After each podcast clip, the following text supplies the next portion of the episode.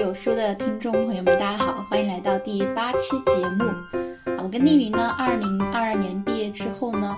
做了三年的教师了，还有四天教师节就要来临了，所以我们俩做了这一期与教师这个职业有关的节目，来分享一下我们各自的从教故事，以及来聊一聊我们各自在任教中的一些思考与经验。啊，希望给那些正在当教师和想要成为教师的人一些点点的思考。第一个环节呢，想先请丽云来介绍一下自己的教师身份，分享一下我们的任教情况。好的，嗯，我先来给大家介绍一下我的任教情况。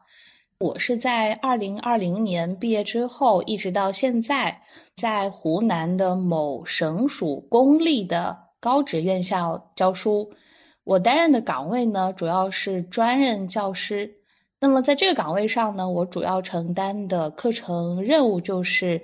全校不同的专业学生的通识课程，比如说像传统文化呀、人文素养，还有应用文写作等等。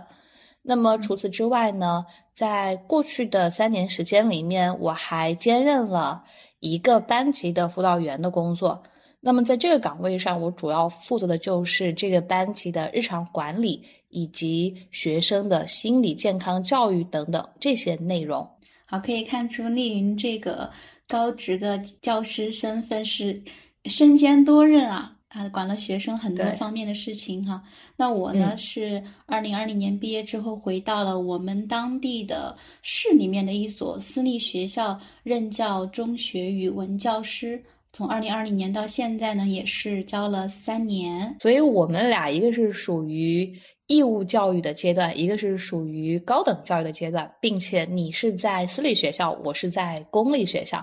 所以我觉得我们俩在这一期节目中所呈现出来的这些个人经验，应该来讲是一个非常好的交流和碰撞的机会。对，一说起教师这个职业啊，我看到我们中学有很多学生在写作文，或者说在私下跟我交流，都会讲说：“老师，我想要以后也成为一一名老师。”好，所以我想问一下丽云啊，当时毕业之后为什么会选择老师这份职业呢？说到为什么会走上教书这条路，我其实，在入职的第一年，也就是自己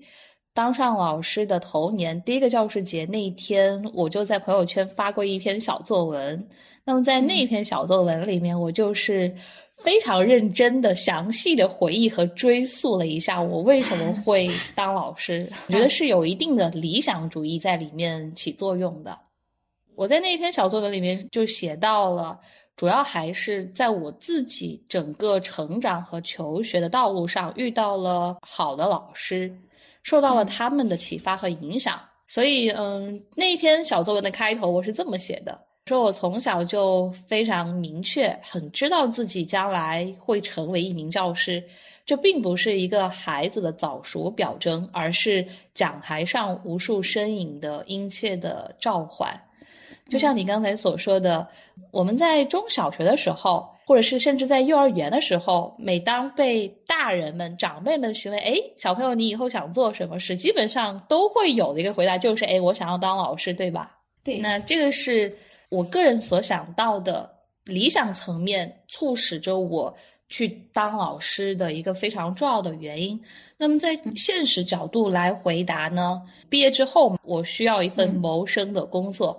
我其实是在一七年有过一个学期的代课经历的，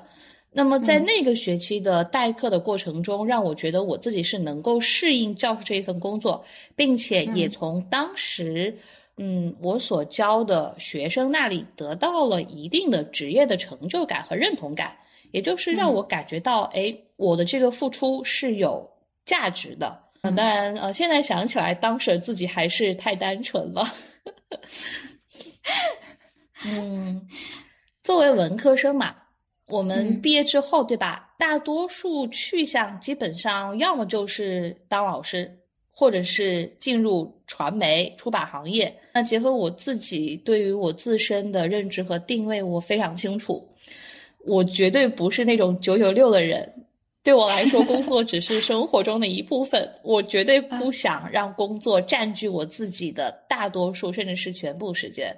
那我知道，在新媒体行业或者是传统的纸媒行业，可能相对于教师来说，他会让自己的很多时间被工作所挤压。所以综合考量之下，我就决定还是要当老师。那么这就是我自己从理想层面和现实的角度来思考，之所以自己会走上教育这条路的两个方面吧。那盼盼你呢？在之前有想过当老师吗？我小时候其实也挺喜欢当老师的。小时候我喜欢跟我的弟弟妹妹玩过家家嘛，那个时候就会模仿着我的老师，在家里面用一块小黑板教弟弟妹妹念书啊。就是那个时候可能就感觉当老师的那种体验让我觉得很舒服啊。另外一个就是，哦可能小时候因为是个女孩又很乖巧，所以小学整个阶段的老师对我都还挺好的，评价也很高。嗯，这是一方面嘛。另外一方面就是。我们小时候在虽然在乡村念书，那个时候老师都会在黑板上用粉笔一笔一画的写下那一天的生字啊跟拼音啊。然后啊，放学的时候我就会路过那个黑板边，我就会看，就去摸那个老师的粉笔字，那种白色的粉笔跟那个黑色的板对相互映照着，而且我会去摸，就会摸到那个凸起的轮廓呀，或者说进去的地方，就觉得那种感觉让我觉得哇，好舒服。而且现在老师有很多人会吐槽说，那种粉笔灰它会粘在手上、衣襟上，不好洗嘛，脏兮兮的。但我小时候看到老师的手上沾了红墨水跟粉笔灰，我就觉得哇，我好像以后也这样子哟。所以这有一种神圣感以及归属感，是吗？对。我自己对于老师从小到大，我还回忆了一下，我对他们都还是很尊敬的，不仅尊敬他们，而且还很敬畏他们。然后我还想了一想，为什么我会敬畏老师他们啊？我想出来的点可能就在于说，以前小时候大部分时间都是跟父母在一起的，跟爷爷奶奶在一起的，因为我们是家人，有血缘关系嘛。但是好像把我们送到学校去，有一个陌生人。他们有时候像哥哥，有时候像姐姐，有时候又像爸爸，然后跟他们因为一些非非常抽象的知识产生了一个关联。书上的东西又会让我们去想象以后长大了是什么样子呀，外面是什么样子的，就好像有一个神奇的连接，我们俩有一个共同的秘密，所以跟老师就变得好像很亲密。我自己是感觉跟老师很亲密，虽然我很敬畏他们哈，所以我一直对教师这个行业还是。其实还是挺憧憬，也很向往的。你是一个非常细腻的人，所以你在中学阶段，在还没有成熟之前，就会有如此细腻的观察。我觉得是很难能可贵的，并不是所有的学生都会像你这样的。你刚刚提到说自己在小的时候看到老师写在黑板上的这些粉笔字，有一种非常舒服的感觉，好像通过去触摸黑板上的这个字迹。跟老师之间的关系距离更近了一步，那我就有一个问题啊，因为像现在的这个电子化的时代嘛，无论是中学、小学还是高校，其实很多老师上课的时候，他都会采用 PPT 的方式，他很少在黑板上去书写了。嗯，我不知道在你工作的这个学校，你自己还会经常在黑板上来手写板书吗？其实。啊，在中学阶段，我们一直是在反思这个 PPT 现代科学技术，它对于教学到底是一个干扰还是一个促进？那就我们在学校，对，就我们在学校整个教研活动上关于这个问题的讨论的话呢，PPT 是可以应用的，但是我们不能依赖 PPT。我所带的那所私立学校是是我们市里面数一数二的那种私立学校。所以在这方面，它有制定一套自己的规则啊，就是我们的 PPT 使用章数，它是根据不同的学科有规定的。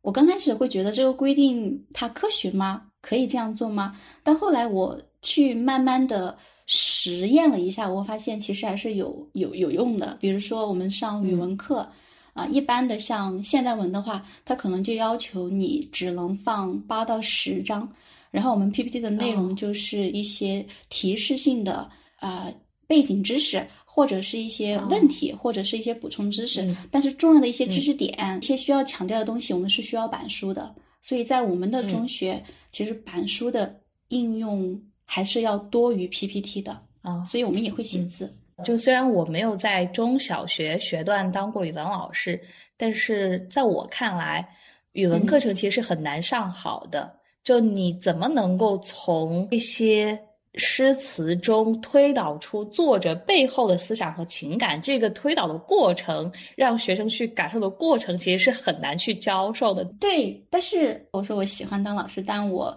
可能对老师这个职业有一点点啊，有一点点排斥的点就在于，可能我。念书那会儿的老师的教法就是把一篇课文拎出来，最终的走向就是要知道它的对，从结构语言推向它的主旨。不是我们又经过了本科跟研究生教育，就会对于这种唯一的主旨产生一个质疑，对吧？但是啊，自己又自己到了中学任教了三年之后，发现其实好像。时代是在进步的，现在上课中学语文课程跟以前上课的方法改变还是挺大的。嗯，那说明无论是在哪个学段，时代在发展，我们的教育也在不断的更新，在推陈出新，在更加适应当下的教育的需求、人的需求。我觉得是还蛮让人充满力量和充满信心的一个发现。对，那所以时代跟老师可能也是相互成就的吧。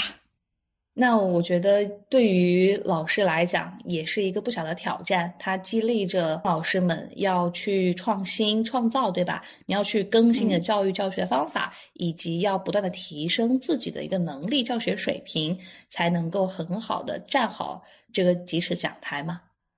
接下来，我们来聊一聊，在我们成长的过程当中、求学过程当中，对我们影响很深刻的一些老师吧。请丽云先来分享一下。好，那我先来给大家分享一下，在我的整个成长和求学过程中，对我影响比较深的这几位老师。那其实这几位老师，我在一开头所提到的那一篇小作文里面，也把他们写了进去。首先呢，我想要跟大家说的就是我初中三年的班主任。那这个班主任他是一位男老师，他姓李。与此同时呢，他也是我们班的语文老师。我印象非常深刻，就是这位李老师，每天他都会坚持在黑板的右侧写上一句名言警句。我觉得这也是对于我们啊，在有限的时间和教育资源的一个情况下，给我们做这样的一定的文学常识的补充吧。嗯，在语文课上课前五分钟，他会根据学号轮流的邀请，并且要求每一位学生上台去分享读书心得，或者是去进行一个才艺的展示。当然，这是他这么多年来的一个教育方法、教学方法。他说他自己是怎么去攻克生难字词呢？他的方法是背字典。这个方法现在听起来好像有一些机械，但是。我能够从他的这个方法中感受到，他其实是对文字有一种前进之心，所以，嗯，李老师他作为我的初中三年的班主任，对我的影响还是蛮深的。嗯，所以一个好的老师会让我们记很多年，而且会从他的经验、他的教法当中，将会给我们很多课本知识以外的东西。嗯。那进入高中之后，说实话，我自己在整个高中阶段都过得不是特别的开心，都挺压抑的，因为身上有非常重的学习压力。所以整个高中阶段对我来讲，印象深刻的就只有我高二的班主任，呃，他是我们班的数学老师周老师。周老师他是一个非常幽默的人，你知道吗？而且他在我看来，他是有一种平等意识的，他不会觉得说自己是长辈，自己是老师就以长者自居，他并没有一种高高在上的从上去俯视学生的傲慢的态度，而是他无论是在课上还是课下都非常愿意跟我们平等的交流和对话。我有一件印象非常深刻的事情，我们。高一进入高二文理分科之后，在第一次班会上，他让我们每一个人在纸上写下自己为什么会选择文科。嗯，我印象真的很深刻，并且我现在都还记得我自己写了一些什么。因为我觉得，嗯，在高中那样的一个应试教育非常固化的阶段，很少有老师会去跟你谈一些所谓的理想以及诗和远方。特别是作为一个数学老师，我觉得更加难得了。对，而且这个老师他有把自己的身段降下来去听学生的想法，真的很难得在那个时候啊。对，因为其他班的老师嘛，我能感受到都是那种非常严肃。那周老师他也有自己作为老师严肃的一面，但是在私底下在课后，他都是非常愿意跟学生打成一片的。嗯，经常跟学生勾肩搭背，一块去食堂啊，甚至还一块打球啊。每年过年的时候，有很多学生会跟他去聚餐，会去看望他。嗯，对，还有一个事情就是，我非常遗憾啊，我们进入高三的时候。这位周老师他又去带高一的学生，但是呢，在高考前，他让他自己带的那个高一的学生给对应的学号的原来我们班的每一个人都写了一封加油信。哇，我当时收到的时候超感动，真的，这封信现在还在我家里面保存着，真的，我真的超感动的。这个老师真的会让人记很多年啊。嗯，这个是我在。中学阶段印象深刻的两位老师，那么盼盼，你在中小学的时候有没有对哪一些老师他的一个教育方法，或者是跟他的相处细节，让你也印象深刻呢？嗯，我自己在中小学阶段的话，在课堂的相处当中，给我留下深刻印象的倒不是很多，给我留下印象深刻的倒在课堂之外的老师的做法。啊，我小学的时候，我的对四年级到五年级是在我们老家那边读的。我们那个老师呢，他跟我爸爸妈妈因为是同村的人嘛，所以就认识。啊，那小时候我大概是刚上四年级的时候，第二学期吧，我去做了手术。当然在我们县城那边，我就有大概半个月没有去学校。然后那个老师，因为那个时候可能小学的教学还没有现在那么卷，所以那个老师他就为了我。就整整半个月都没有上新课，对，等到我回学校的时候，他才开始上新课。为了这个事情，我爸爸妈妈还专门去感谢他，爷爷奶奶见面了也会跟他讲，很感谢他。我自己虽然我从来没有当面跟他说过怎么怎么样，但我内心也一直很感谢他。当然，跟他在一起相处时间你很受偏爱耶，对，呃，就就。跟这个老师，而且到现在过年的时候，我们有时候还会碰到嘛。他现在也是我们那边学校的一个副校长，也有很多家长都很信任他、爱戴他，所以非常感谢这位老师。到了初中的话，我印象很深刻的老师就是我的语文老师吧，因为我初三的时候就跟到了我们学校的实验班，那个语文老师是个刚毕业了没多久的年轻的女老师。嗯，但是在教法上，我也没有很深刻的印象。有一次我去找他改作文吧，他在那里看我的作文，看完之后，他突然抬头看了我一眼，就是可能这是教学之外的一些不重要的细节吧。那一刻让我会觉得说，诶，以前在课堂上我们都是一对多啊，虽然他可能偶尔会扫到我，但可能目光就仅仅停留几几秒，告诉我你要认真听讲，不要走神。但是在那个时候我找他看作文，他就很深的。盯进了我的灵魂深处一样，我觉得你刚刚讲的很重要，哎，这个细节很重要，因为作为学生，我们面对就是讲台上的那个比较神圣的、比较有师言的这一位老师，对吧？我们作为坐在底下的这么多的学生，我们是非常需要有一种被看见以及被肯定的感受的。我觉得你刚刚所讲这个语文老师。他就是通过写作，通过作文有直击你的内心，有看到你。对，所以从他的身上的话，我是会觉得说，其实让学生知道老师看见了你，老师在关注你，他其实很重要。对，嗯。到了高中的话，印象深刻的就是我的班主任，也是我的语文老师。但我对他印象深刻，不在于他的教法，也不在于他的一些言行举止，因为。啊，说实话，在我高中阶段，我是高二、高三跟他学的，因为那个时候分文科嘛。他刚开始在我们班的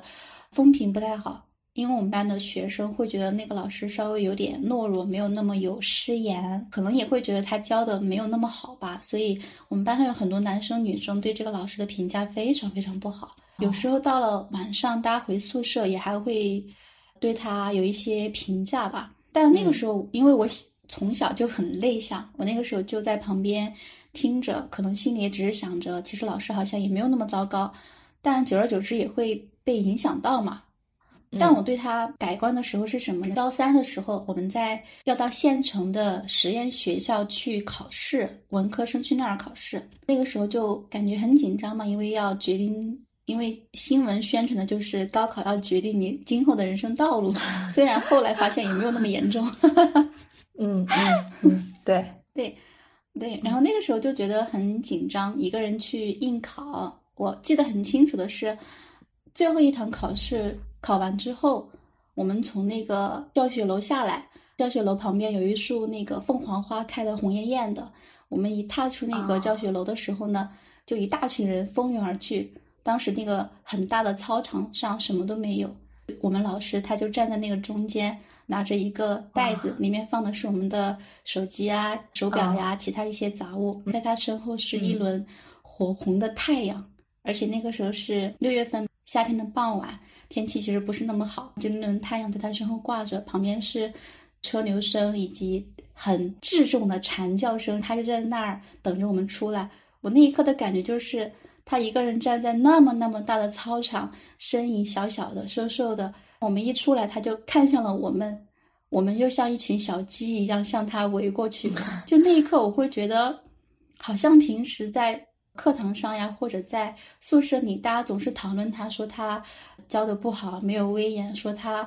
嗯，好像作为一个四十岁的男性，他没有任何尊严，他没有担当。那一刻会让我觉得，他其实就是一个普通人。也就是在那一刻，让我觉得好像我有那种力量，我能够对家人、朋友之外的其他的一个人产生一种理解以及怜悯的感觉。就那一刻，也让我觉得。这个老师其实他很不容易，因为他有很多其他的一些细节，可能我不适合放在这儿讲哈。但那一刻会让我觉得，其实这三年还是很感谢他的，因为他把他能够做到的最好的都做到了，就已经很好了。那刚才我觉得盼盼，你用你自己的这个生动的语言给我们呈现和描绘，展现出了一幅非常美好的画面。我想。经历过高考的学生，在回想起高考那天，以及和自己的高中教师在高考之后的那些相别相处的场景，应该都是人生中非常重要的时刻。在高考那么严峻的情况之下，有时候我就觉得，好像老师跟学生的相处也不再是知识的传授与接纳的那一方，好像是战友了。一起走过那个独木桥一样，对，是共同的来度过那一段比较辛苦的时光了。啊，每次我都会这样呼唤你，每次这样呼你。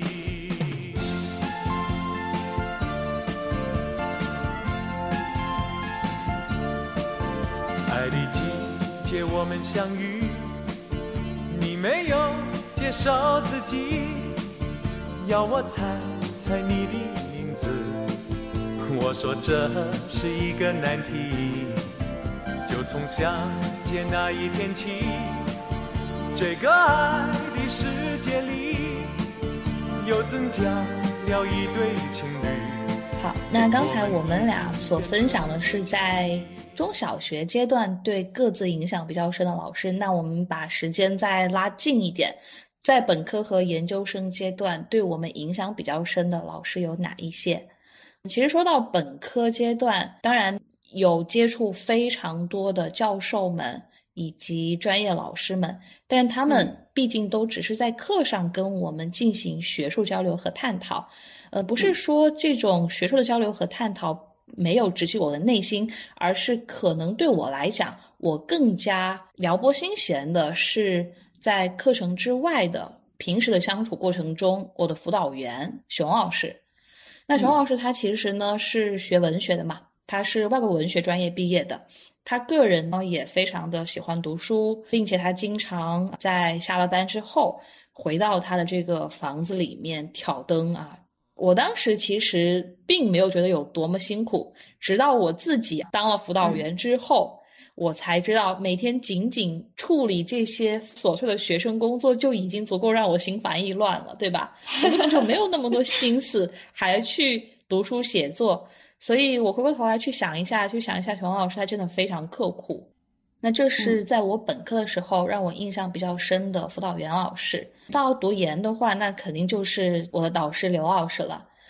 我在节目里面就简单的跟大家分享一下我跟刘老师的一些小故事吧。第一次见面的时候是在他的办公室里面，当时我们俩聊了很多。我有一句话印象非常深刻，因为我是从湖南到北京去嘛，刘老师他并没有在第一次见面的时候就给我很大的学术压力，而是非常温柔的告诉我说：“你来到了北京，一方面是要读书，与此同时呢，你也要好好的生活。”在读书之余，也可以多在北京转一转，去感受一下不一样的文化、不一样的生活。并且刘老师他主要从事的是文学中的感官书写研究，但是我个人对于刘老师他的研究方向没有那么感兴趣。我在读研期间对女性文学比较感兴趣，但是刘老师他知道之后呢，也没有要求我说一定要走他的一条路，而是对我的一个研究方向非常的支持。我现在都还记得非常清楚啊，应该是二零一九年开题通过之后，明确了毕业论文的选题，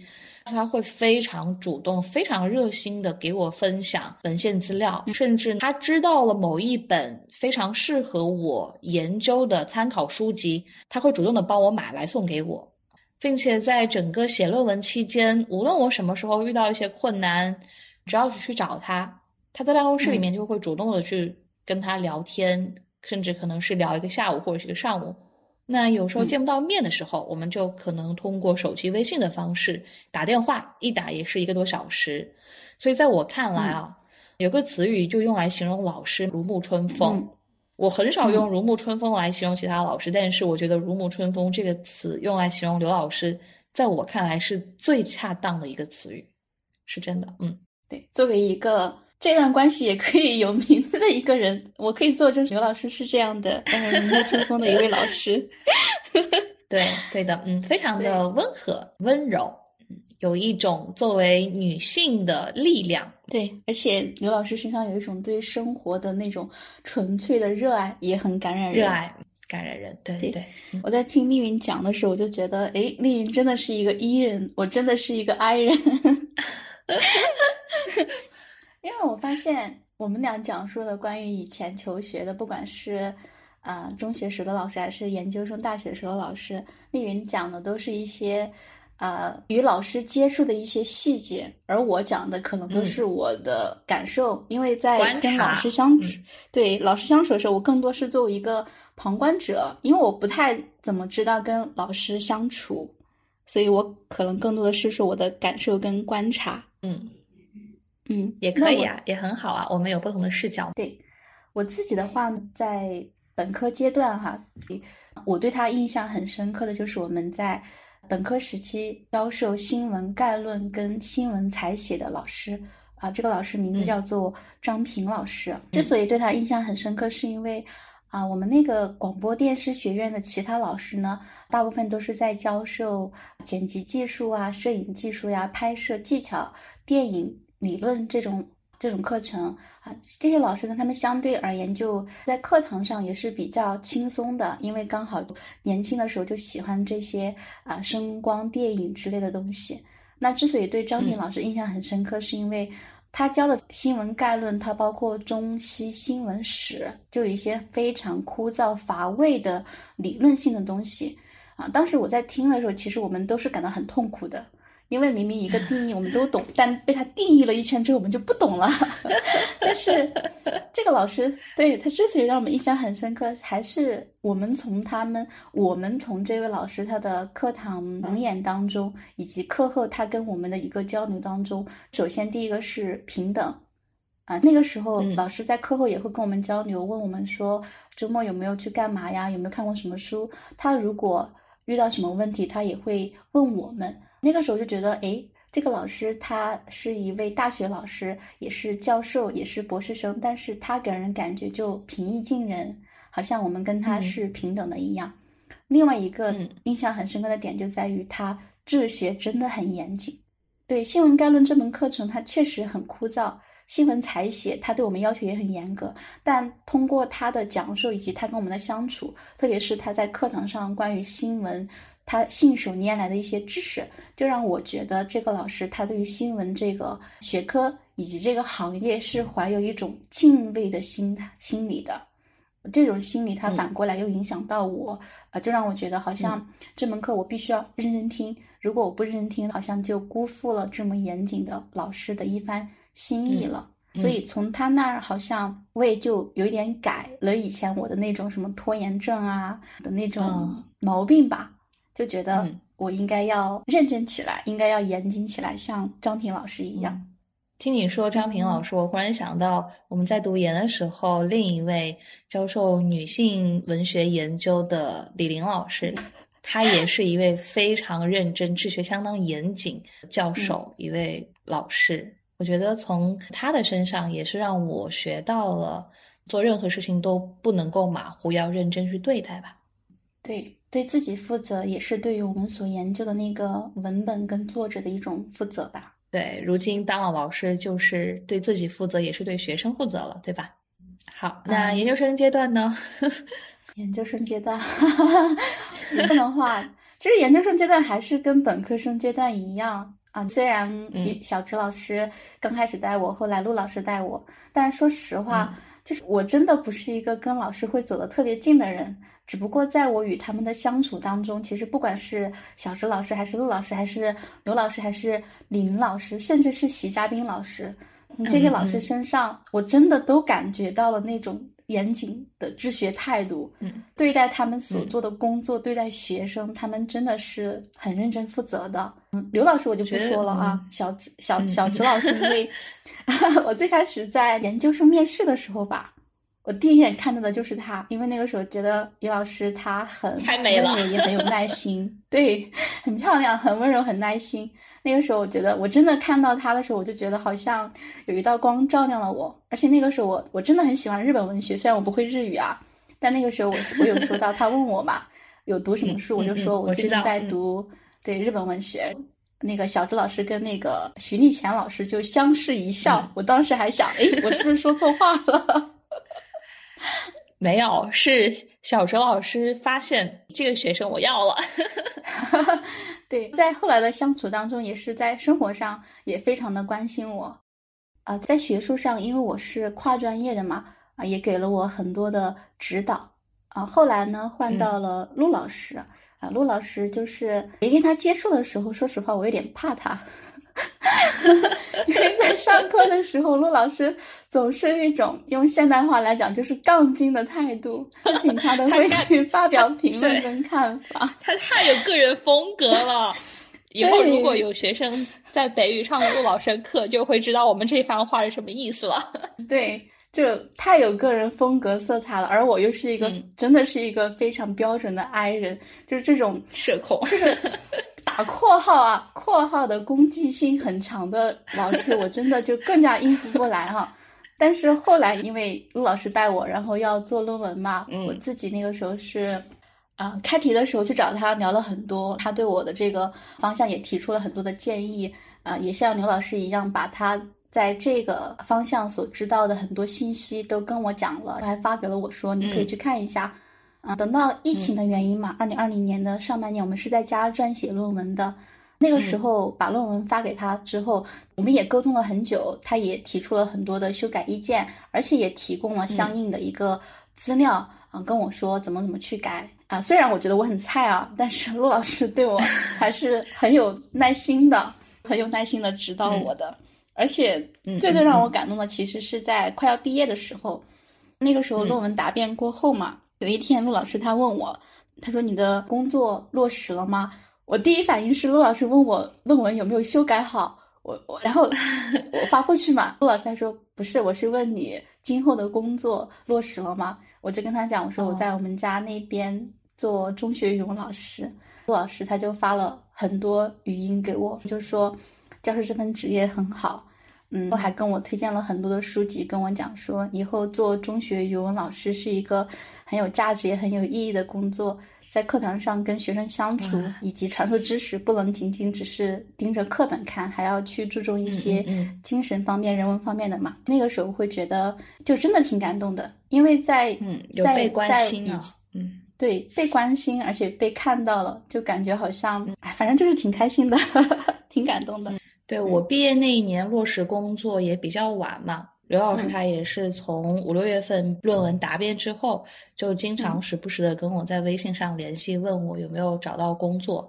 并且在北京有一些工作的消息和信息，他也会发给我，问我愿不愿意去。你说到刘老师哈、我就想分享一个小事情。好，是我不知道的事情吗？不，我们俩都知道，就是学分没有修完的那学，就是快要修完的那学期的吧，选了刘老师的课嘛。嗯嗯那个时候他也是嗯跟我们讲感官方面的一些研究。有一次他是要嗯讲到那个触觉，那天好像是教室，我们去的时候教室里面好像还有人在用，我们就在外面等。刘老师的那一段时间，他知道我的情况嘛，他就走到我们俩旁边来嗯拍了我一下，拍了我一下，然后说哦小同学怎么怎么怎么怎么样。其实他啊拍了我一下的时候，我就知道，我就知道刘老师他想要干什么了，以及后面，因为有时候每年嘛，后面离开了之后，有时候我发那个九月十号的教师节祝福语，有时候我会发给刘老师，嗯，他就会回复我。陆老师的话就很简单了，陆老师太酷了。对，太酷了。你说到就是我们那一学期上他的感官研究的课程，他不是啊还给我们讲那个味觉嘛？你记不记得？就是讲味觉那一次课，他讲到那个普鲁斯特《追逝水年华》里面嗯提到的某一个糕点和点心嘛。他说：“呃，同学们，我特意在上课之前还去买了这个糕点，你们来分着吃一下。叫马德琳蛋糕，我现在觉得很遗憾，我没有吃到。嗯，在现在去聊到读书阶段的那些事情，真的还蛮开心的，都是一些非常美好的回忆。对，而且真的是在整个研究生阶段，上期我们聊的是自己读研的一个经历嘛。对于读研，我跟丽丽嗯都是一个持、差不多是持百分之百肯定的态度，觉得没有遗憾，开心。嗯，而且最主要的其实是我们俩提到，在这三年当中遇到的北语的很多老师，其实他给了我们的教育不仅仅体现在一些理论上的指引上面，对，其实更多的是在他们那种自由独立的思想跟广博的学识之外，他们身上所洋溢的那种性情、率真的性情，以及嗯对于对啊、一些纯真的东西的那种不懈追求啊。虽然可能在我们这个社会对对对当中，这这些老师好像都挺傻的，冒着傻气的那种，但其实他真的给予了我们很多正方向的影响。啊，接下来我们把视线拉回来啊，从北京拉到湖南跟巴中哈、我们来嗯各自的分享一下自己这三年教师工作中的一个得与失啊，或者简单一点叫快乐与悲伤。先请丽云来分享一下。说到作为教师，我得到了什么？我觉得最现实的就是一份稳定的工作，给我带来了安稳的生活状态，让我没有说，呃，今天还担心着明天要去哪里、要做什么，以及可能会面临颠沛流离的生活状态。我觉得这个是最现实的啦。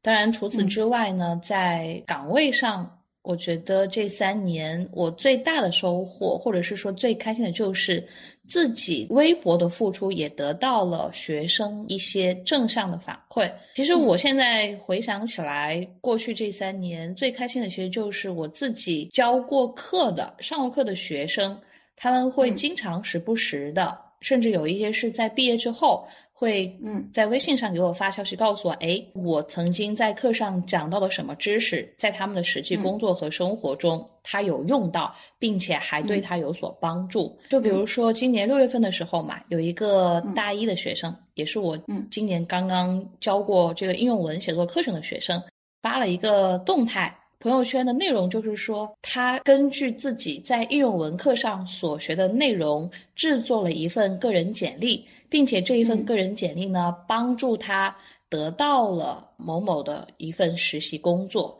我看到这条朋友圈的时候还蛮欣慰的，虽然他没有直接的把我这个名字给说出来，也没有艾特我，但是能够让自己的付出在这个岗位上所教给学生的这些东西，让学生有能够去吸收的，我觉得就作为老师是非常欣慰的一件事情吧。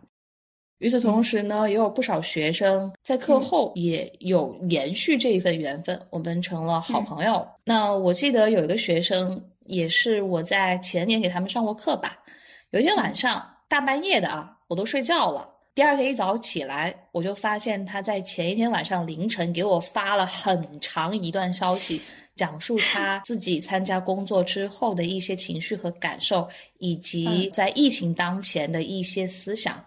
那我醒来之后看到那么长的文字，我就是有一种被信任的感觉吧。看到这个消息之后，我也是很认真的回复了他几段文字。这个学生他甚至都不是我自己班上的学生，而只是我在某一学期给他们上过课的学生。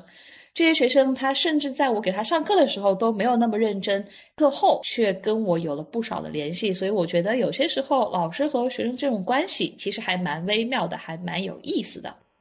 当然，包括作为辅导员，我自己的学生有一些遇到了困惑的时候，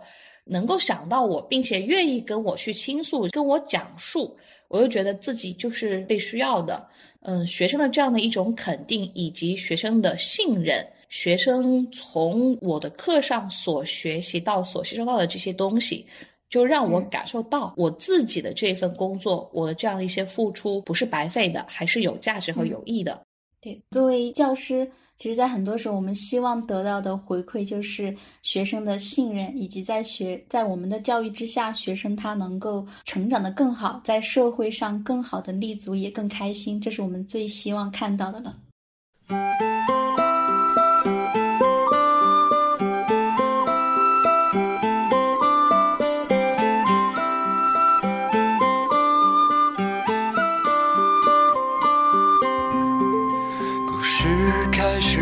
前最初的那些春天，阳光洒在杨树上，风吹来闪银光，街道平静而温暖，中午走得好慢，那时我还不是因为我是在。中学学段任教的，我跟丽丽一样，我们啊可能在教学当中觉得教师这个行业让我们收获最大的就是学生对于我们的一个信任。啊，因为我教的是中学阶段，所以这个学段的孩子他们刚好面临青春期跟啊中考升学啊，所以他们会有很多的压力。我自己任教的两个班级是一个实验，一个普通嘛，分层教学。虽然实验班的小孩呢，他们相对而言，因为那个班级他们的经历很波折，我是唯一一个陪他们从初一就到初三的老师。虽然到了初三阶段哈，他们就在那种高压的学习之下变得稍微有点死气沉沉了，但我还是就是很开心。对，颓丧了。我还是很惊喜的看到，有的学生啊，他还是对于语文这个学科有很多有有很大的兴趣，而且不后面的那部分学生，虽然他们在呃分数上没有很好，但至少在阅读上，在表达上，他们是没有畏惧的，没有被这种应试教育给弄枯萎了，而且在他们成长的这三年当中呢。有他们遇到什么问题都会来找我倾诉，不管是透过直接告诉我，还是小纸条的方式，都会跟我讲他们有什么问题。包括他们考完试之后，他们也会在 QQ 上、微信上跟我讲说：“老师，我考了考了多少分？”而且，之前我发给学生那个，因为他们考完试之后需要做一个考后的反馈嘛，我就把答题卡发给他。但因为我加了太多学生了，我没有给他备注，我就把那个答题卡发错了。我发过去，我还跟他讲了很多，说你这个答题卡哪哪十分最大。我说完了之后，他说：“老师，我不是他。”然后另外一个学生在 QQ 上给我发消息说：“老师，我才是某某某。”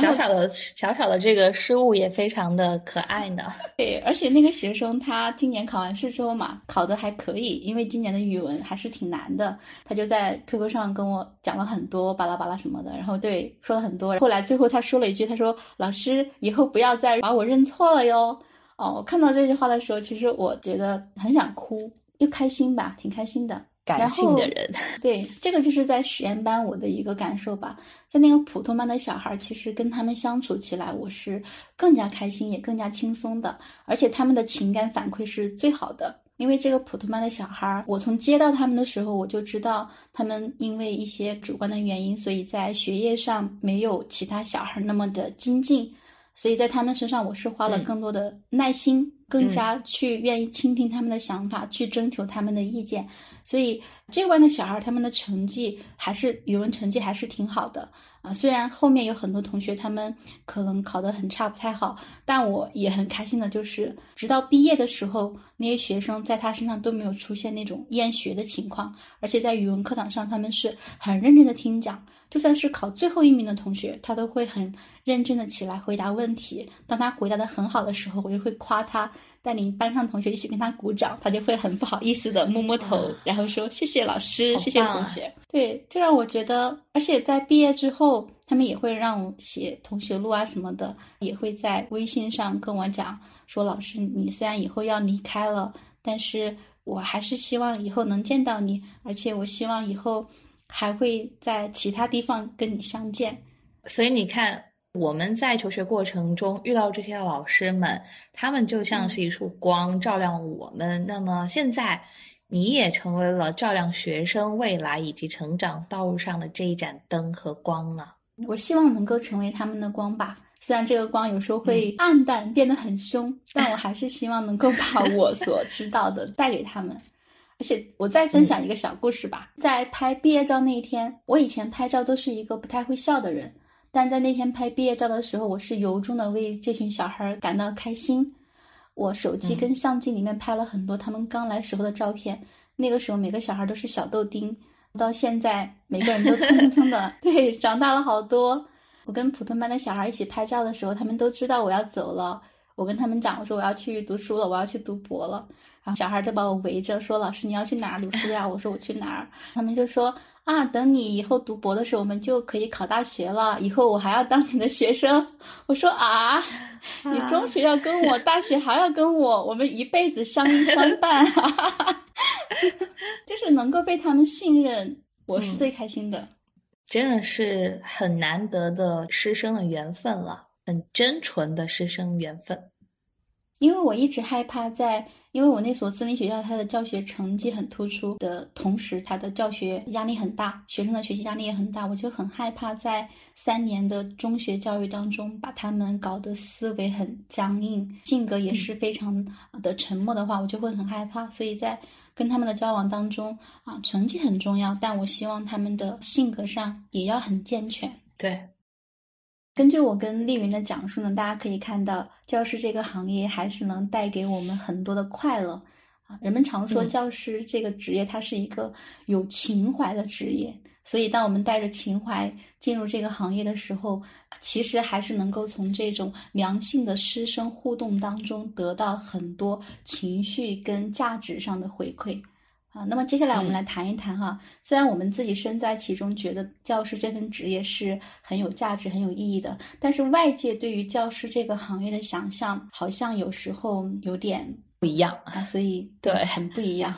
对，所以我想先听一下丽云，在你的身边，或者说你听到的外界对于教师行业的想象是怎样的呢？没有进入这个行业的人，对于这个行业的想象，我觉得最直观的就是，不管我认不认识这个人，只要对方听说我是当老师的，无一例外都会得到这样的回复：“哎，当老师可真好啊，多轻松啊！”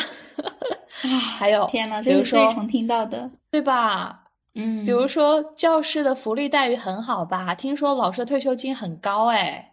还有。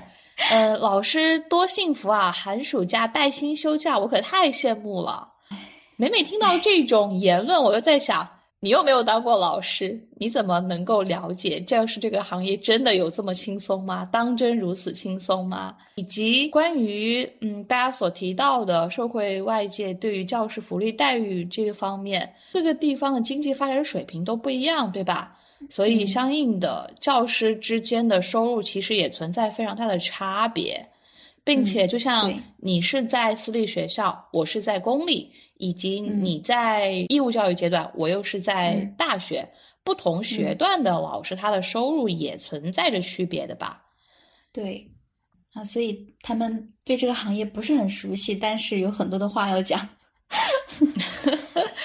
并且还提到刚才所说的带薪休假、寒暑假，我个人可能没有太多的发言权啊。我说这一番话，可能就会让大家觉得我是在站着说话不腰疼。但是我非常清楚的就是，我身边有一些中小学的老师们，比如说你，可能表面上看起来暑假似乎真的有两个月，但实际上寒暑假也有培训、科研以及备课这些任务，是吗？有有。而且到了初三毕业班级的时候，基本上初二、初三的时候，基本上就要开始补课了。所以寒暑假没有大家想象的那么长。而且哦，大家所想到的老师可能可以朝九晚五，它其实也是不存在的。寒暑假跟大家所认为的朝九晚五，都是老师用长时间的工作换来的。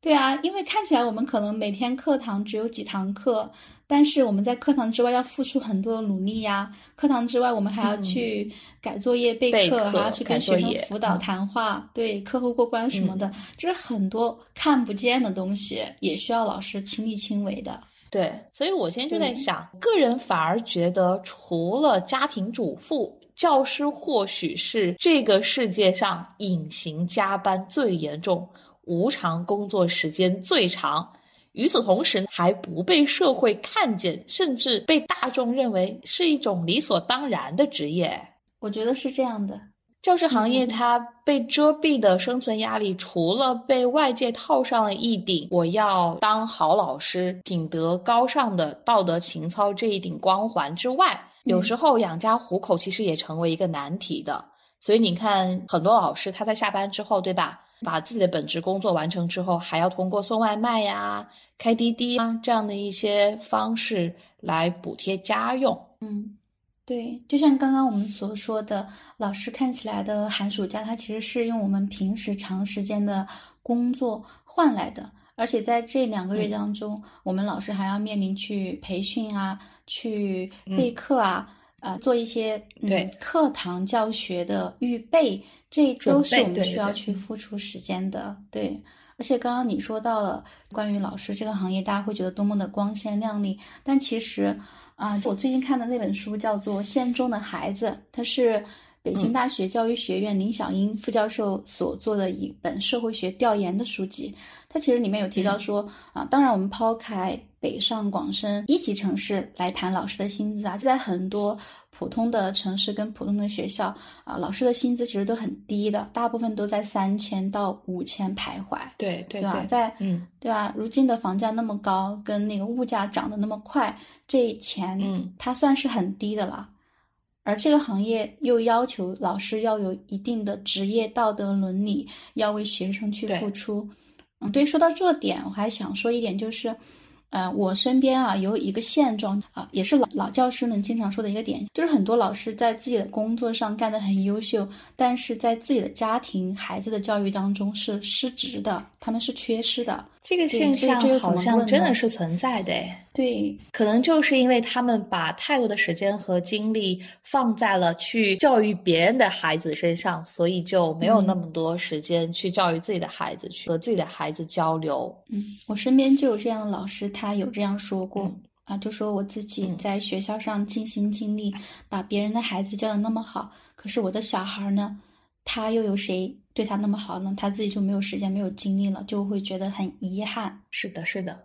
外界对于教师行业的想象，我还想到另外一个方面。作为女生，当你告诉对方你是教书、你是当老师的，经常会有这样的一种语言的袭来：女生当老师还怕找不到对象吗？我就想要找当老师的女生，哎，既有充足的时间照顾家庭，也有能力教育自己的孩子。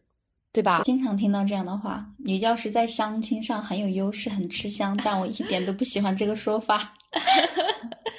对，这就是完全遮蔽了我们女生想当老师是基于我们自己想要去教书育人，我热爱教师这个行业的一个初心和本心。对，最后的归根结底还是在结婚上，又扯到了男性上面。多么的不公平啊！他们想要一个免费的妻子，还想要一个免费的老师。说到这里，我们又回到了前几期的话题了啊。好，所以很多听众在听到这一个环节的时候，其实也能感觉到教师这个行业不仅有非常多的喜悦跟快乐，其实也有很多的痛苦跟悲伤啊。说痛苦跟悲伤可能有点严重了，我们换另外一个词叫做教师的一个失落吧。啊，所以接下来的环节是，我想跟丽云一起来就我们各自所任教的学校情况以及所任教的学段，来谈一谈我们在教学方面所遇到的一些问题。啊，我们来畅所欲言一下。你刚刚提到说，作为教师有没有一些失落或者是失去的？我目前觉得我自己还算是一个比较幸运的人。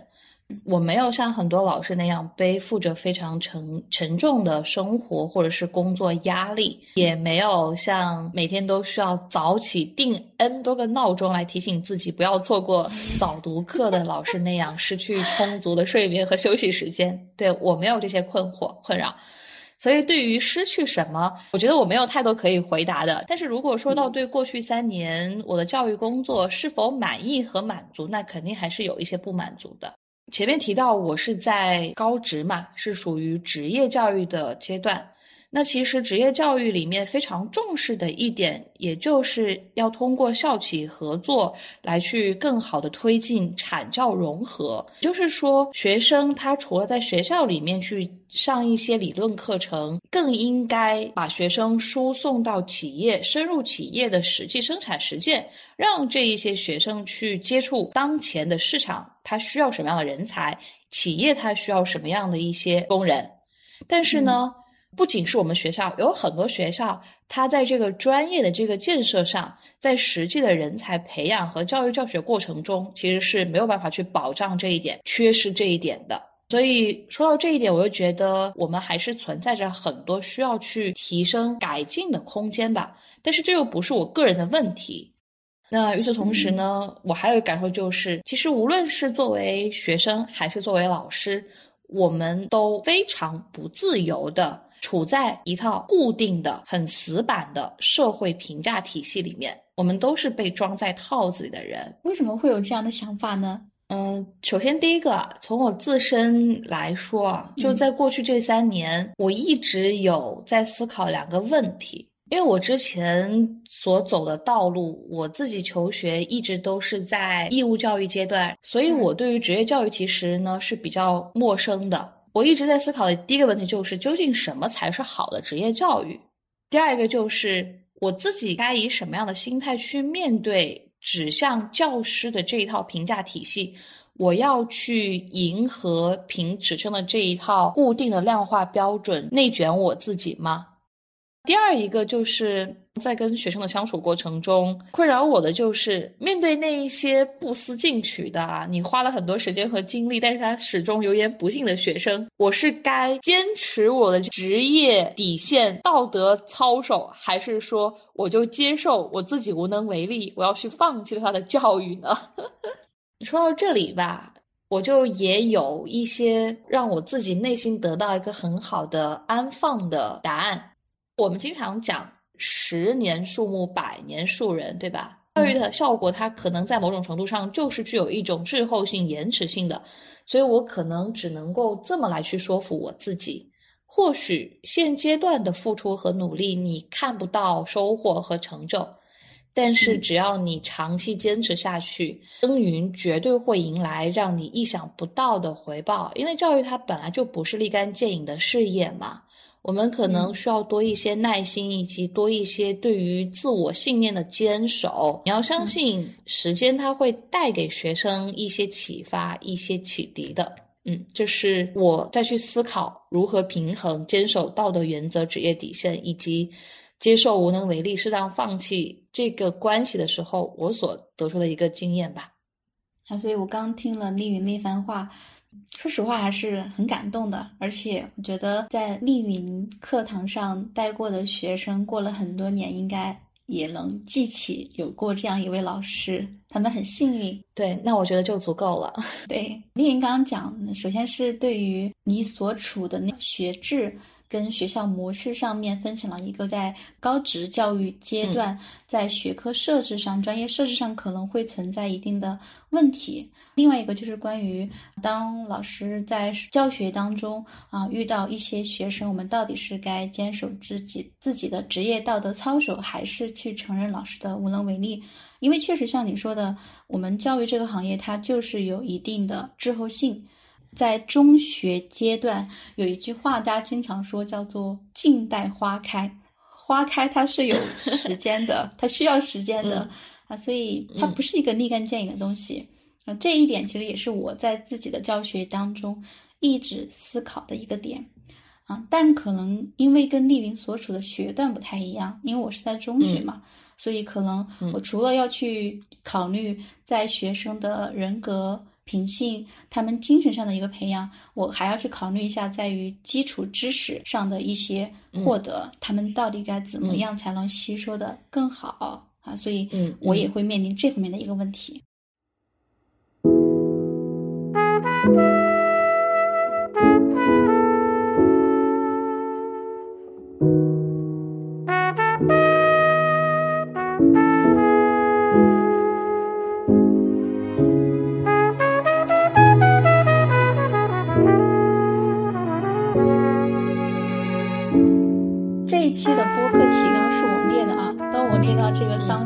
的快乐与悲伤，得与失的失的时候，其实我觉得这个话题应该是为我量身定制的哈，因为我作为一个中小学 义务教育阶段老师，我有很多话要说。好的，对啊，然后在今天播客开始之前嘛，我不是在跟丽媛分享一个新闻，韩国有一位小学女老师她自杀了，此事在韩国社会引起了讨论，有十万到二十万老师在。街头游行抗议嘛，啊，其实很简单的一个事情，就是老师在啊老师所教授的班级上，两位学生打架，一名同学把另外一个同学的脸划伤了，学生的家长闹到了学校，当面指责这位教师他没有资格教孩子，啊，在重压之下，这位老师他就选择自杀，结束了这件事情，啊，其实这样的事情在我们国内发生的也很多，也有，嗯。啊，对，也有也很多。而且在整个我们中学教育阶段，这也是学校跟老师最害怕发生的事情。它这里面对反映了、折射了很多在义务教育阶段也、中小学教育阶段老师跟学生的一个相处问题，呃，老师的职业伦理问题。所以，呃，作为基础教育阶段跟面对青春期。学龄的老师，第一个让我觉得很疑惑的点就是关于这个惩戒的尺度，嗯，对尺度的问题。我刚开始进入那所学校的时候，校长是明令禁止惩罚学生的，嗯，但是你跟一些老教师沟通的时候，他们又会告诉你，你要适当的去惩戒学生，不然的话他们会蹬鼻子上脸。因为青春期的学生，他们有一点自我中心主义，而且这种独生子女家庭，现在社会生活水平提高了之后，家长对孩子是有求必应的啊，所以孩子在共情跟理解他人方面是有点欠缺的。所以有部分学生，当你没办法，你没办法跟他好好沟通的时候，可能只能诉诸一些有惩有暴力性的惩戒，才能让他们知道这个事情很严重。啊，所以那个时候我就很纠结。嗯，那我想问的就是，在过去这三年，你有没有惩戒过学生？肯定有的，没有老师没有惩戒过学生。以什么样的方式呢？大多数的时候是以点名让他站到后面的方式。如果说这个算惩戒吗？太过严重，这个算惩戒啊。对，如果他太太太严重、太闹腾、屡次不改的话，请家长是吧？对，可能就会有其他的一些 措施了。因为我第一次惩戒学生是在初一的时候嘛，那个时候他们刚来调皮，老教师也会跟你讲，初一刚开始跟学生接触，你就要把自己的威严树立好，对，不然他会觉得女老师很温柔不听话嘛。所以我第一次惩戒了那个学生之后，我整晚都没有睡觉。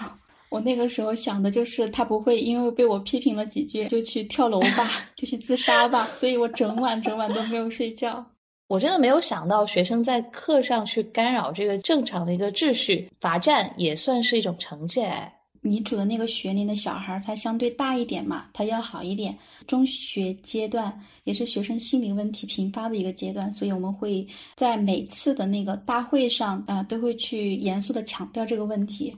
而且我还去专门搜了一下，我们关于老师惩戒学生的度的问题，不仅私下里有讨论过，其实在社会上也引起很多讨论。因为之前好像有发生过一个事情，就是学生他跳楼了，呃，调查出来的结果就是在他跳楼之前，老师有说了他几句，家长就把这个责任完全推给了老师，说是老师的批评让他想不开跳楼了。所以那个时候在社会上也引发了很多关于惩戒尺度的讨论的问题。国家应该也有出相应的这个文件吧，关于惩戒相关的。对，然后我还去搜了一下。有一个二零二零年九月二十三日，教育部第三次会议审议通过的中小学教育惩戒规则试行的一个条例啊，它规定他说，学校及教师应当予以制止并进行批评教育，确有必要的可以实施教育惩戒啊。他话是这么说，可以实施教育惩戒，但是在现实当中，对，很模糊。而且这种事情就是对说法很模糊，而且问题在于，就是说你去惩罚这个学生，如果学生没有问题，那老师就没有问题；但一旦学生出了问题，那老师就那就都是老师的问题。对，都是老师的问题，所以老师很难。对，老师也是一个有一定的这种危险性的职业。为了讨论这个问题，我还去那个豆瓣，豆瓣有很多小组嘛，它有一个教师小组，我就会发现，就是关于惩戒的问题，学生他太调皮，当你跟他友好的沟通，他有时候就只能去有一些惩戒的措施，而有的家长他是接受，有的家长他不接受，就这种时候老师他很难的。啊，所以我看了很多网友他分享自己的从教经历，就是有很多老师就从这种你去教育了他的小孩儿，但家长会觉得你的教育对小孩造成了伤害啊，从而反过来导致那个老师就觉得说，那既然你不要我管，那我就不管了啊，就是那种对于该管的小孩他就放任了，嗯啊，对，就伤害了老师的那种情怀嘛。这也是在教育上，在义务教育阶段一个一直被讨论的一个问题。但是像你刚才所说这个情况，当我对这个学生放任自流之后，家长他反而又会觉得你是失职的，你怎么没有很好的教育我的孩子？所以老师真的也很难。哎，问题是个圈，圈的终点跟起点都是老师。那除了你刚才所提到的关于教育成绩你在思考之外，还有没有其他让你感到困惑的点呢？其实有很多。我所在那个城市呢，它是四川川北的一个二三线、三四线小城市吧，它不是那个省会城市，它算是一个小市。在这所小市里面呢，它有很多私立学校，而我带的这所私立学校，它是近几年发展非常迅速。它的中学阶段教育，特别是初中学段的教育，哈，前一两年可以说是一骑绝尘。近两年，他的对对手很多啊，但是他依旧是非常强劲的实力的。啊，我刚开始其实我进入这所学校的时候，很多老师都会跟我讲说，你看我们学校的平台这么好，你在这儿会成长的非常快。但我自己真的进入这个行业，带了两个班之后。除了刚刚我所说那个成绩的问题，另外一个就是除却我的教学能力、教学内容跟刚刚丽云所说的关于这个教师在职业道德上的一个选择之外，我的一个考虑就是关于教育资源分配的问题，一个宏观的问题了。你这思考的对？为什么会谈到这个问题呢？以前我上学那会儿，社会的一个观点就是，教育它是改变我们命运的机会。你只要能够。考上大学，你就能跃升自己的阶级，改变自己的命运。但是到现在，我发现，在教育资源不平等的前提之下，啊，当你所处那个阶级本身就处于一个资源匮乏的状态的时候，你很难再进入一个教育资源丰富并且公平的体系吧？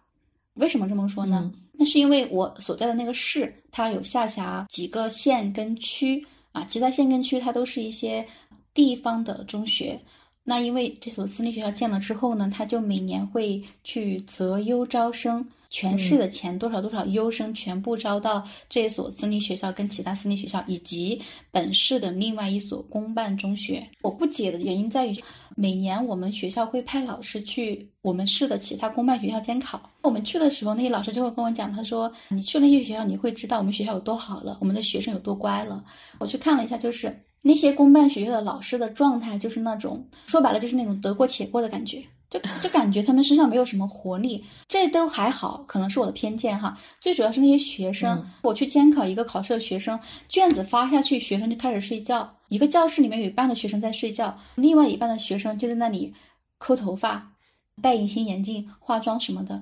就是这种超级中学，这种衡水模式私立的超级中学，它崛起之后，它对于我们本市的一个教育生态是产生了一个干扰的。当优生全部被某几所学校吸纳走了之后，你相应的那种优秀的老师也会向那儿倾斜，教育给的资源也会向那儿倾斜。那留下来的在公立学校的老师跟学生，特别是学生，他们都是一些本来就需要老师去提供一些教育跟帮扶的。帮助的，但往往他们都被忽略了，就觉得说你本来能力就不行，你基础就不好，我教了你也是白教，你反正又不听，那我就不教你了。所以他们就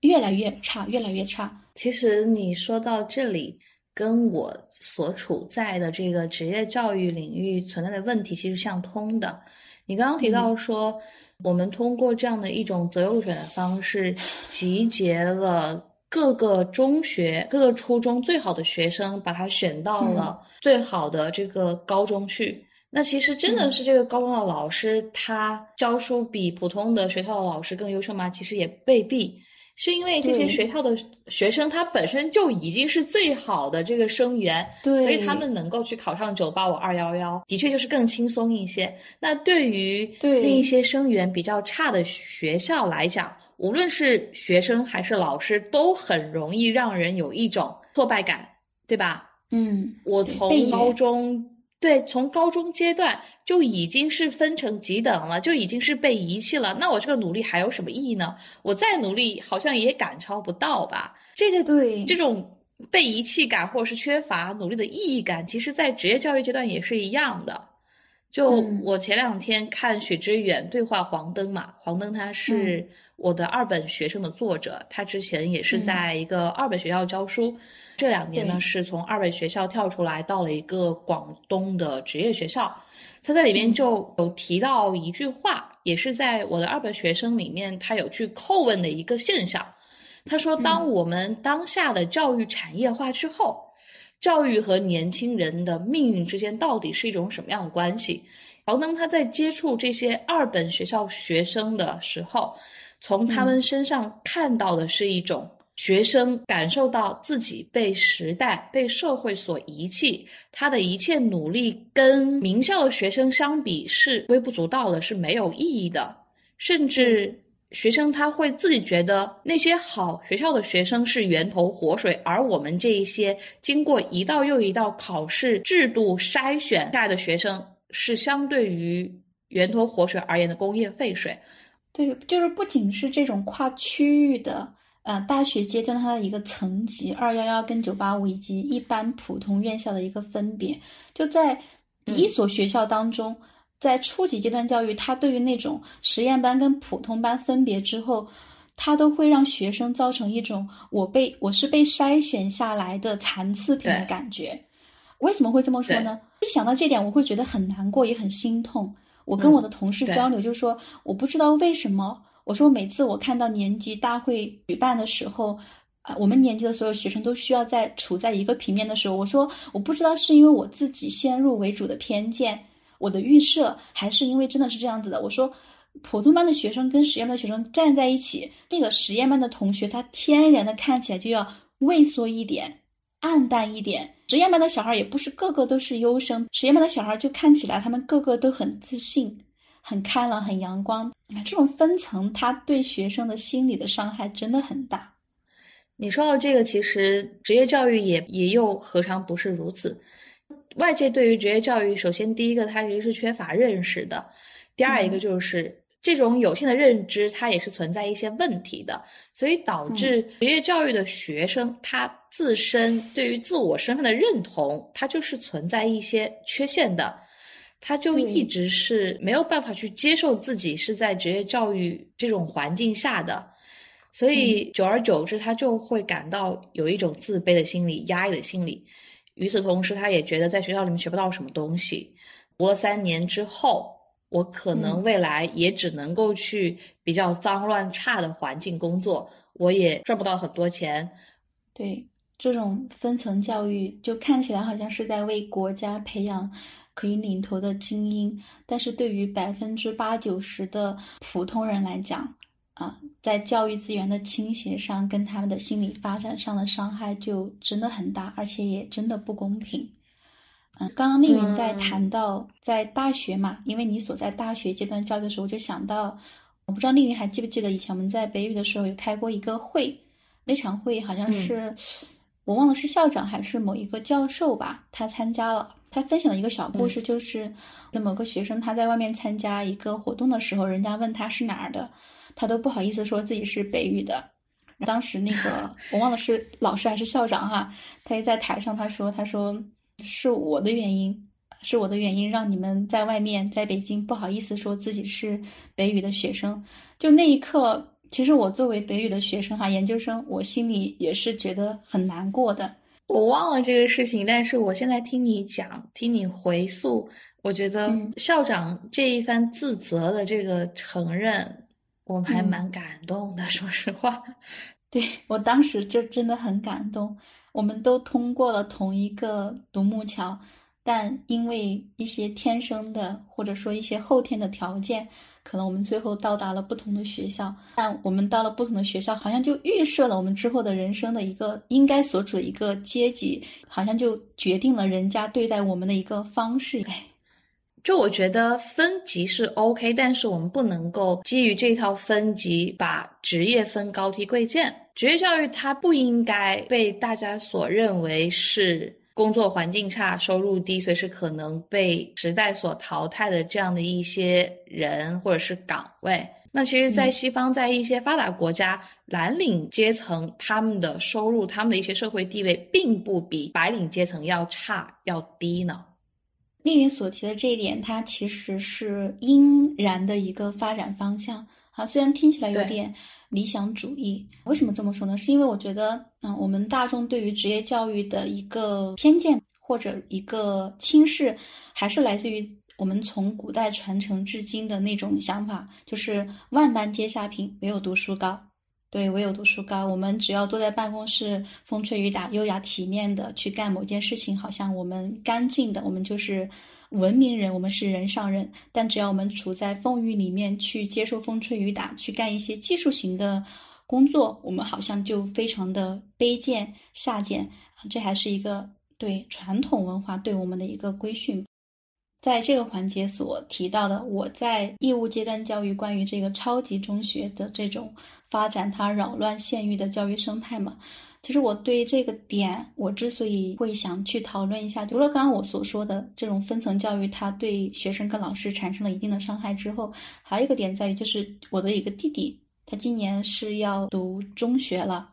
但是，因为我刚刚说了，这种超级中学的发展，它吸纳了优质的生源，啊，从而也让我们当地的教育部门把一些政策跟资源向下倾斜，从而掏空了本来就资源弱势地区的优质学生跟老师，啊，从而导致这部分老师跟学生有一种强烈的被遗弃的感觉，啊，所以就导致现在在我们这个地方，它的教育发展其实是不太不太均衡的。对，不太均衡的。比如我弟弟啊，他就是一个普通的学生，他想要在我们这个地方接受一个比较优质的、比较良性的中学阶段的教育，他要花的钱要比以前更多。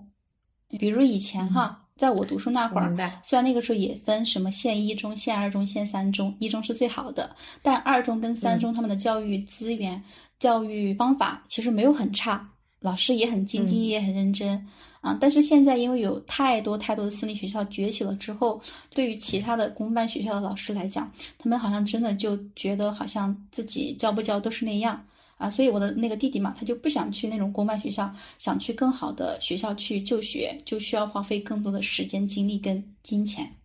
我觉得这种不是很良性的循环跟竞争，分层越来越大。我们仅仅只是要求能在一个合理的范围内将孩子送到一个好的学校的愿望，比以前更难实现了。从你刚刚弟弟的例子中，其实我有想到一个现象：教育它也越来越消费化了。你有没有觉得？觉得，教育是一门生意了。现在，对，现在变成一门生意了。好，说到这儿啊，我想问丽云一个问题。我刚入职那会儿呢，我跟我的小伙伴有讨论一个问题，就是如果说哈，接手一个班的时候，你是希望你这个班只出一个清华北大，其他的小孩都资质发展平平呢，还是希望你的班上的学生没有清华北大，但是有无数个普通的大学生呢？你前面说的资质平平是他们都考不上大学吗？对。那我还是希望后者。这是一个很极端的案例。如果非要做选择的话，我会选择后者，因为我希望有更多的学生能够去跳出他原有的教育阶段，进入大学。在我看来，不管是九八五、二幺幺、一本、二本，我总觉得多受一些教育总比不受教育要好。对，所以我会选择后者。嗯，丽云做的选择跟我选择也是一样的。我的小伙伴问我这个问题的时候，我还我考虑了很久啊，因为我觉得我需要认真考虑一下。我的想法就是，我也希望能够教班上无数个普通大学出来的学生，让他们能够去面对今后的社会跟人生。而且我之所以这么说，是因为在县中的孩子林小英教授这本书里面，他提到一个点，也是我所在的城市或者说在当今社会的一个现象，就是。很多时候，我们用某个学校、某个地方出了一个清华、北大来遮蔽了这所学校或者这个地方教育中的其他的问题。为什么这么说呢？因为在我所处这个城市，大家就会很在意某所学校今年考了多少个清华、北大，大家不在乎其他学生考的怎么样，他考的好还是不好都不重要。重要的就是他考了一个清华北大，你考了一个清华北大，这个不是好的，这个不是非常普遍的现状吗？你看每一年高考放榜的时候，每一所学校就是通过自己学校考上了几个清华北大来作为下一年的招生宣传啊。每次看到这种，我也觉得有必要做到这个程度吗？我们的教育到底是没有必要，就一个清华北大就很重要，很多其他学生他们难道就不被看见吗？应该要看见啦。说到这里，我就想到我这两天读跟职业教育相关的报道嘛，有看到一句话，也想在节目上把这句话分享给听众朋友们，以及正在当老师或者是准备进入教师这个行业的未来的同行们。这句话他说：“我们一直认为孩子们本性纯良，不要贴标签。职业教育的核心还是育人成为一个内心充盈的幸福的普通人。”最后，“普通人”这三个字还蛮戳我的。我觉得，无论是职业教育还是义务教育，归根究底，我们要明确的就是教育的本质是什么？教育的本质在于人，在于育人。所以，我们都应该要去看到每一个孩子他身上的闪光点，要去尊重每一个孩子他自身的发展需求，并且用自己的能力帮助助力每个孩子去走出他自己的人生路吧。对我自己呢，在看《手下》这本书的时候，它里面提到一个词，叫做“对弱者的托举”。啊，因为我不知道是我性格的原因呢，还是其他什么原因，就是我在教学当中，我对于那种后进生，我会对他特别特别的关注，而且很多老师都是这样的，而且我们的初心不是在于说把他教好了，我们的绩效、我们的成绩会好看一点，而是一种天然的就想去 觉得他需要我们的帮助，我想要去帮助他的感觉。嗯，对。然后我自己总结了一点，小孩从小学上来之后呢，一般学得好的孩子啊，除了他天资聪颖之外呢，其实跟他的家庭对他的教育、他学习习惯的培养很有关系。但是另外一部分小孩可能因为家庭原因、因为经济啊，或者因为其他的一些原因，他们本身就比别人要学的慢一点，掌握的少一点。那么对这部分学生，我一直想的就是说，对于优生啊，其实我们是一个锦上添花，帮他走得更好更远。但是对于弱者，对于后进生的同学，我们其实是一个雪中送炭啊。很多时候我在跟班级的后进生交流的时候，我都会发现，不管他怎么样，但你老师跟他很认真的、平等的跟他沟通过后，他觉得很开心，他觉得他被尊重了，他被看见了。啊，所以说对这部分学生来讲，比起知识的获取，在他们人格上的培养，其实也更重要。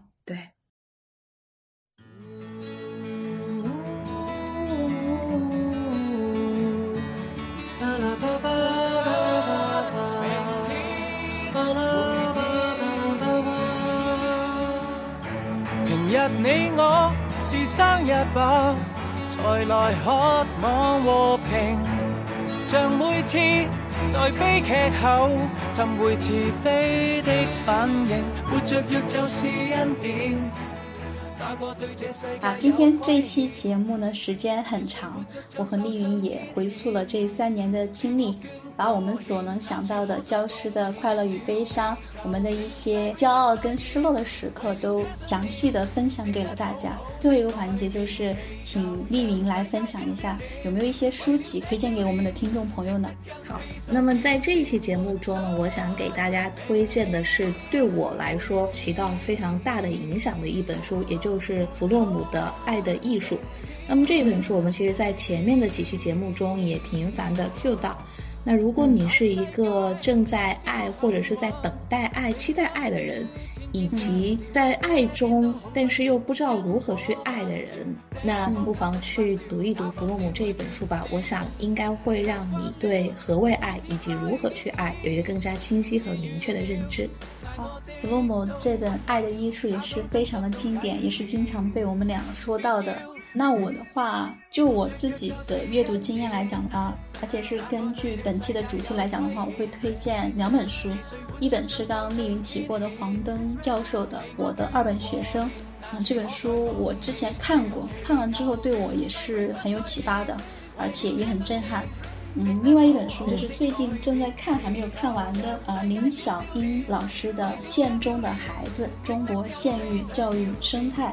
啊，这两本书可能它不是我们听众啊，部分听众可能正在进行的一个学段教育，或者说没有从事教育这份工作。但我觉得看了这两本书之后，会对我们国家的一个啊中学阶段跟大学阶段一个最普泛式的学生群体，会有一个非常全面的认知，也会对我们当前教育内部的一些问题有一个宏观的了解吧。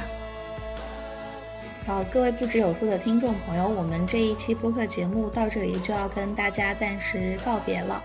那么在教师节到来之际，我们也是希望借此机会跟所有广大的教师朋友、教师同仁们送上一句真挚的教师节快乐！教师节快乐！好，拜拜，我们下一期再会。